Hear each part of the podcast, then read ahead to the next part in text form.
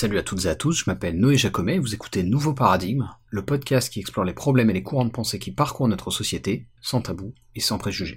Alors quelques news avant d'attaquer l'épisode, il va y avoir pas mal d'invités et de discussions dans le podcast à partir de la rentrée je pense. Il y aura notamment une, voire même plusieurs conversations philo, euh, et en particulier sur Spinoza avec un membre de la revue trimestrielle Position, c'est au pluriel, dont la ligne éditoriale se veut résolument matérialiste, au sens philosophique du terme. Il faut qu'on cadre encore les détails, mais a priori ce sera en septembre et je pense que ce sera euh, assez intéressant. On est entré en contact sur euh, Twitter où la personne qui gère la com de la revue est assez active. À ce sujet d'ailleurs, si vous y êtes, vous aurez peut-être noté que je suis moins actif sur Twitter, enfin sur X comme on l'appelle maintenant. C'est pas du tout anodin, c'est un choix. Les nouvelles directives de Musk en termes de monétisation notamment rendent à mes yeux la plateforme encore plus toxique qu'elle ne l'était déjà, c'est pas peu dire. Donc je sais pas si je vais y faire de vieux os. Et en gros, si vous n'avez pas suivi, maintenant, les personnes qui ont une certaine audience et qui ont un abonnement payant à X, anciennement Twitter, peuvent percevoir des revenus liés, je suppose, à la publicité et donc au nombre d'impressions qu'elles font sur leur tweet. Et ça, ça encourage encore plus la tendance déjà très largement existante à la shock value, au clickbait putassier et au manque total de nuances qu'on voit souvent sur Twitter. Et bah, ça m'intéresse pas tellement en fait de m'inscrire là-dedans. Donc voilà, pour l'instant, j'y reste pour mettre en avant mes contenus et parce que j'y ai quand même découvert des gens intéressants,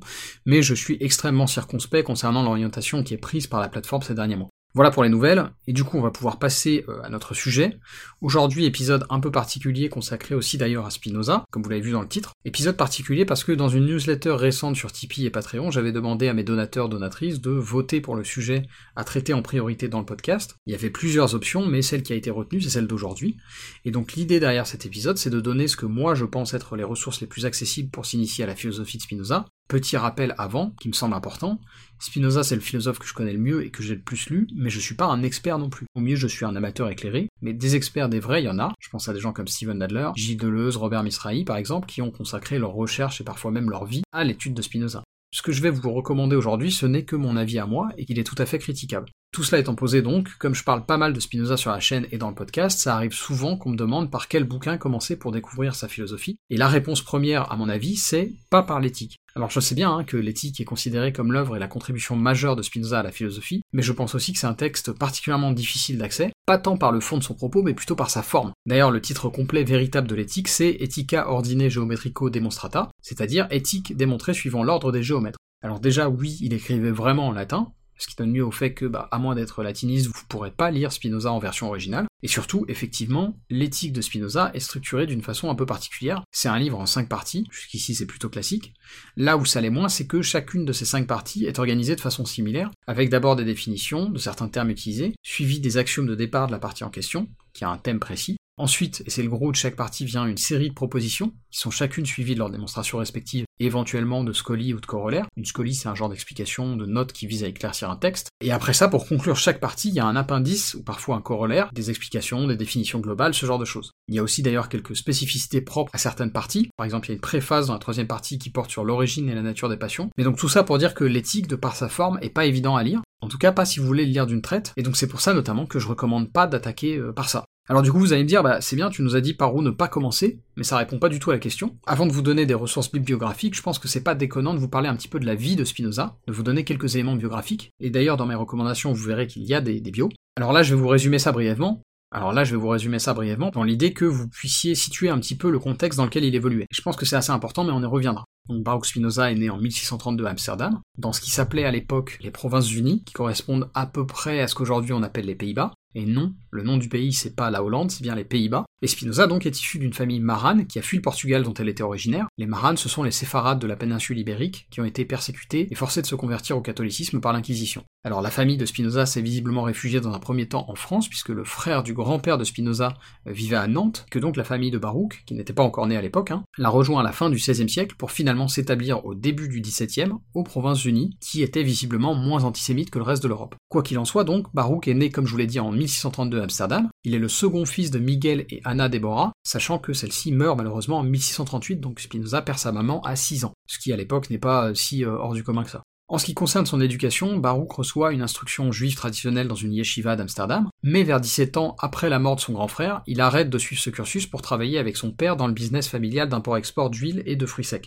Miguel, donc le père de Spinoza, meurt quelques années plus tard, en 1654, après quoi Baruch va faire la rencontre d'une sorte de mentor, on peut dire, Van den Enden, auprès duquel il a appris notamment à lire le latin. Et c'est aussi à cette période qu'il commence à se pencher sur de la philosophie qui n'est pas religieuse à proprement parler. En lisant notamment Descartes. Et c'est peu de temps après ça, en 1656, que Spinoza sera banni de la communauté hébraïque à laquelle il appartenait, avec ce fameux RM, cette excommunication, dont le texte est devenu célèbre. Je vous le relis pas parce que c'est quelque chose que beaucoup de gens ont déjà cité par rapport à Spinoza, mais en tout cas c'est un événement important, euh, dont on connaît pas les causes exactes en plus, et qui est assez violent parce que le texte, euh, c'est ni plus ni moins qu'une malédiction, une forme d'ostracisation pour Spinoza qu'il soit maudit le jour, qu'il soit maudit la nuit, qu'il soit maudit pendant son sommeil et pendant qu'il veille, que personne ne lui vienne en aide, etc. Enfin voilà, c'est euh, assez réjouissant.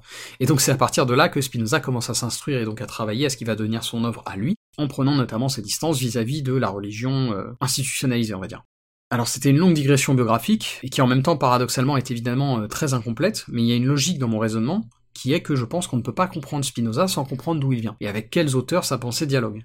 Et c'est pour ça que ça me semble important de vous donner des éléments euh, de bio, euh, et même plus largement que je recommande pour commencer Spinoza de lire en fait des biographies. Alors il y en a pas mal, une que je peux recommander sans hésiter c'est Vie au pluriel, donc VIES, de Spinoza, qui est paru aux éditions Alia, c'est un petit format qui est très bien, n'hésitez pas si vous voulez en apprendre plus sur la vie de Baruch. Dans la même idée, il y a Spinoza, une vie, de Steven Nadler, qui est très bien aussi, et la raison pour laquelle je vous invite à vous documenter sur la vie de Spinoza, c'est que je pense que Spinoza a une philosophie qui est assez complexe et nuancée, et que c'est difficile de ne pas faire l'impasse sur certains aspects de sa pensée si on n'a pas en tête les problématiques, les dialogues philosophiques dans lesquels il s'inscrit. Et ça, ça explique un peu, à mon avis, pourquoi des gens très différents voient des choses très différentes dans l'œuvre de Spinoza. Hein, les mystiques voient un mystique en Spinoza, les athées voient un athée en Spinoza, et c'est tout à fait paradoxal, et pourtant ça se vérifie. Novalis, par exemple, qui est un auteur romantique allemand du XVIIIe siècle, considérait Spinoza comme très religieux, ce qui est tout à fait discutable quand on connaît sa vie et ses fréquentations à partir de la mort de son père. Et c'est dans ce sens-là que les biographies me paraissent importantes en général, et en particulier dans le cas de Spinoza. Un autre exemple, et ça c'est Steven Nadler qui en parle, c'est que c'est compliqué de comprendre la cinquième partie de l'éthique sans avoir connaissance ou sans prendre en compte le fait que Spinoza était un lecteur assidu de Moïse Maïmonide, qui était un rationaliste juif du Moyen Âge. Voilà, je pense que vous voyez où je veux en venir, j'insiste pas plus sur ce point-là, et donc je vous redonne juste les deux références biographiques que je vous recommande. Il s'agit de Vie de Spinoza, Vie au pluriel, de Colerus et Lucas, et Spinoza, une vie, de Steven Nadler. Il y en a sans doute d'autres qui sont bien, mais ces deux-là, je les ai lus, et je pense que ce sont de très bonnes portes d'entrée vers la pensée de Spinoza à travers sa vie. Et maintenant, en ce qui concerne donc ses livres à lui à proprement parler, celui que je recommanderais pour s'initier à sa pensée, ce serait, je pense, le traité politique. Alors je le dis souvent, mais je le répète, le traité politique n'est pas à confondre avec un autre bouquin de Spinoza, le traité théologico-politique, qui est probablement son second livre le plus connu après l'éthique, mais donc ce sont bien deux textes différents, et le traité politique me semble plus simple d'accès. D'ailleurs, un peu comme avec l'éthique, en vérité le nom complet en latin de ce texte est plus long que ça, puisqu'il s'agit du traité politique dans lequel on explique comment organiser une société, soit monarchique, soit aristocratique, afin qu'elle ne dégénère pas en tyrannie, et que la paix et la liberté des citoyens demeurent inviolées. Il est à noter d'ailleurs que c'est une œuvre posthume de Spinoza au même titre que l'éthique, et que le texte n'est pas achevé puisque la dernière partie s'arrête de façon assez abrupte au milieu du chapitre 11, et c'est dommage parce que c'est celui dans lequel Spinoza se penche sur les régimes démocratiques. Mais ça reste un bouquin très intéressant parce qu'il condense, je trouve, beaucoup des aspects les plus importants, du moins sur le plan politique, de la pensée de Spinoza, et qui explique bien comment il envisage les différents modes d'organisation politique, dans le but premier de pérenniser l'existence de ce que lui appelle l'homme libre. Et je voulais vous lire tout de suite bah, tout simplement l'introduction du traité politique qui annonce très bien l'ambition de Spinoza, dont à mon avis la grande force, et ça on le retrouve dans tous ses livres, c'est qu'il ne se berce d'aucune illusion sur la nature humaine. Je cite. C'est l'opinion commune des philosophes que les passions dont la vie humaine est tourmentée sont des espèces de vices où nous tombons par notre faute.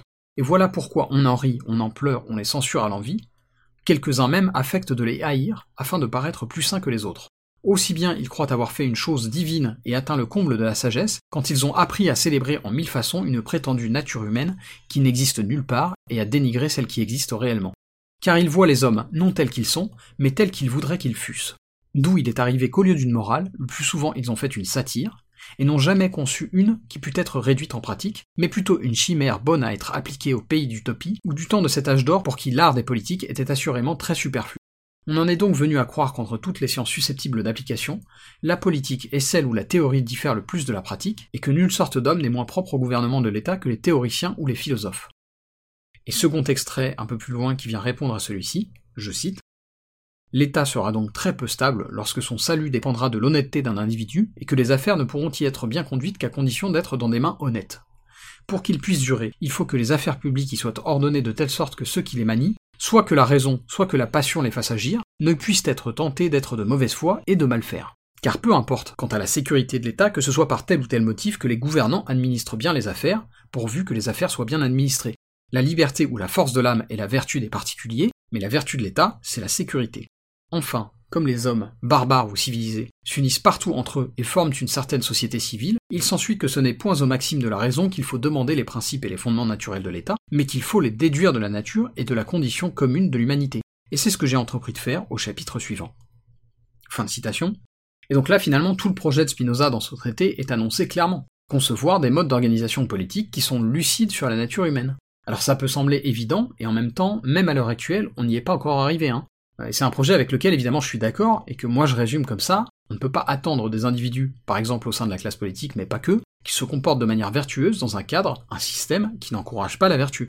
Un exemple de ça, c'était au moment des débats parlementaires concernant la réforme des retraites, vous vous souvenez sans doute qu'il a été question de motion de censure. Le problème, c'est que si les députés votent majoritairement une motion de censure, dans un cas comme le nôtre, où le parti au pouvoir est aussi majoritaire à l'Assemblée, ça n'oblige en rien le président à véritablement changer d'orientation. Il peut se contenter de nommer un nouveau gouvernement, voire même il peut faire peser sur tous les députés la menace d'une dissolution. Hein, c'est pas un hasard si dans l'histoire de la Ve République, il n'y a qu'une seule motion de censure qui est passée. La façon dont la Constitution a orienté l'organisation du pouvoir en France à partir de 1958 fait que c'est la stabilité parlementaire qui a été privilégiée, mais au détriment d'un modèle peut-être moins stable, mais plus démocratique. Alors c'est un sujet que j'avais évoqué déjà il y a quelques temps sur YouTube quand je parlais du 49.3, donc j'épilogue pas là-dessus, mais là où je voulais en venir, donc, c'est que comme dit Spinoza, il faut que les affaires publiques soient ordonnées de telle sorte que ceux qui les manient ne puissent être tentés d'être de mauvaise foi ou de mal faire. Or il me semble que, c'est pas vraiment controversé ce que je vais dire, mais on n'y est pas à l'heure actuelle. En témoignent les différentes affaires qu'on voit émerger de nos cercles politiques. Un cas d'école, c'est par exemple Benalla qui aurait pu continuer à se passer les nerfs sur des civils s'il n'avait pas été filmé en train de le faire. Bref, vous avez compris où je veux en venir, le traité politique c'est un bouquin qui contient beaucoup d'aspects saillants de la pensée de Spinoza, et qui me semble beaucoup plus facile à lire que le traité sur la réforme de l'éthique ou le traité théologico-politique, et c'est pour ça que je recommande celui-là spécifiquement, donc n'hésitez pas à vous le procurer, ça se trouve assez facilement, y compris d'ailleurs gratuitement sur Wikisource, c'est la traduction de Cessay qui est celle que j'ai aussi, elle date un peu, mais euh, elle reste tout à fait limpide, je trouve. Donc foncez si ça vous intéresse. Voilà donc pour le traité politique. Et si je devais donner une dernière ressource pour s'initier à la pensée de Spinoza, ben je pense que ce serait tout simplement ses correspondances. Il se trouve qu'on a conservé et retrouvé pas mal de lettres que Spinoza a échangées avec des collaborateurs, des amis, et puis aussi parfois avec des grands noms de la vie intellectuelle et philosophique de l'époque. On a par exemple des échanges entre Spinoza et Leibniz, où nos deux amis parlent d'optique, parce que Spinoza est devenu polisseur de lentilles optiques après son excommunication, c'est comme ça qu'il gagnait sa vie. Mais donc ces lettres, je trouve que c'est un support assez intéressant parce que euh, on en apprend plus en fait sur la vie de Spinoza, sur ses fréquentations et ses réflexions. Puis euh, parfois aussi il y explicite certaines notions, certaines idées issues de ses livres, euh, de façon peut-être plus ordinaire, plus quotidienne, on va dire. Et donc voilà, c'est un bon moyen de comprendre d'une part la pensée de Spinoza, mais aussi encore une fois le contexte dans lequel elle émerge, et puis, et il faut pas le négliger non plus, ses intentions à lui concernant tout ça. Et là, on en revient à tout ce que je vous disais plus tôt sur l'aspect biographique. Moi, je pense que c'est essentiel de comprendre la vie d'un auteur pour comprendre sa pensée. Bref, concernant donc les ressources bibliographiques sur ces lettres, je sais par exemple que Maxime Revers, qui a organisé la dernière traduction française en date de l'éthique, avait publié un recueil des correspondances de Spinoza euh, chez Flammarion il y, a un, petit moment déjà, qui était très bien. Euh, pareil sur Wikisource, vous pouvez en trouver aussi, et c'est gratuit comme toujours. Je sais aussi qu'il y a un recueil de correspondances de Pierre-François Moreau, qui est un philosophe français spécialiste de Spinoza. C'est paru dans la revue de métaphysique et de morale éditée par les presses universitaires de France. Alors celui-là je l'ai pas lu, donc je peux pas vous en parler plus que ça, mais euh, les PUF et Pierre-François Moreau, a priori ça doit être plutôt pas mal. Et donc voilà, on en arrive à la fin de cet épisode euh, un peu spécial sur mes recommandations en ce qui concerne l'initiation à la pensée de Spinoza. Pour résumer ce que je vous recommande, et encore une fois ce n'est que mon avis à moi, il y a tout d'abord le traité politique, ensuite il y a les bios que je vous ai cités, Vie Spinoza au pluriel par Colerus et Lucas, et Spinoza une vie par Steven Adler, et enfin comme on vient de l'évoquer, tout l'aspect épistolaire avec ses correspondances qui sont disponibles dans pas mal de recueils différents. Voilà, j'espère que cet épisode spécial tipeur et Patreon vous aura plu et vous aura donné envie de découvrir Spinoza si vous connaissez pas déjà. À titre personnel, je suis évidemment pas très objectif parce que plus je le lis, plus je trouve qu'il avait vraiment des intuitions hors du commun pour son époque. Et puis j'ai aussi l'impression que sa pensée vieillit plutôt bien, là où d'autres philosophes ont pu faire des erreurs un peu grossières parfois, ce qui n'est pas un crime. Hein. Quoi qu'il en soit, je voulais conclure cet épisode par une dernière citation de Spinoza, toujours extraite du traité politique, qui montre un peu ce que je disais plus tôt, à savoir que beaucoup d'éléments cruciaux de la pensée de Spinoza sont présents dans ce traité. Et vraiment cet extrait, je trouve qu'il résume très bien la démarche de Spinoza, cette volonté de à la fois se départir dans une certaine mesure de l'emprise que nos affections passives peuvent avoir sur nous, tout en ayant une approche plus nuancée peut-être que ne le pouvaient les stoïciens, et donc en reconnaissant aussi l'utilité et même la beauté des passions humaines par certains aspects. C'est vraiment un, magnifique passage que personnellement je trouve assez émouvant. Bref, j'épilogue pas et je vous lis cet extrait qui est lui aussi tiré de l'intro du traité politique et qui nous servira de conclusion. Je cite. Je me suis soigneusement abstenu de tourner en dérision les actions humaines, de les prendre en pitié ou en haine, je n'ai voulu que les comprendre. En face des passions telles que l'amour, la haine, la colère, l'envie, la vanité, la miséricorde et autres mouvements de l'âme, j'y ai vu non des vices, mais des propriétés, qui dépendent de la nature humaine, comme dépendent de la nature de l'air le chaud, le froid, les tempêtes, le tonnerre et autres phénomènes de cette espèce, lesquels sont nécessaires, quoique incommodes, et se produisent en vertu de causes déterminées par lesquelles nous nous efforçons de les comprendre. et notre âme, en contemplant ces mouvements intérieurs, éprouve autant de joie qu'au spectacle des phénomènes qui charment les sens.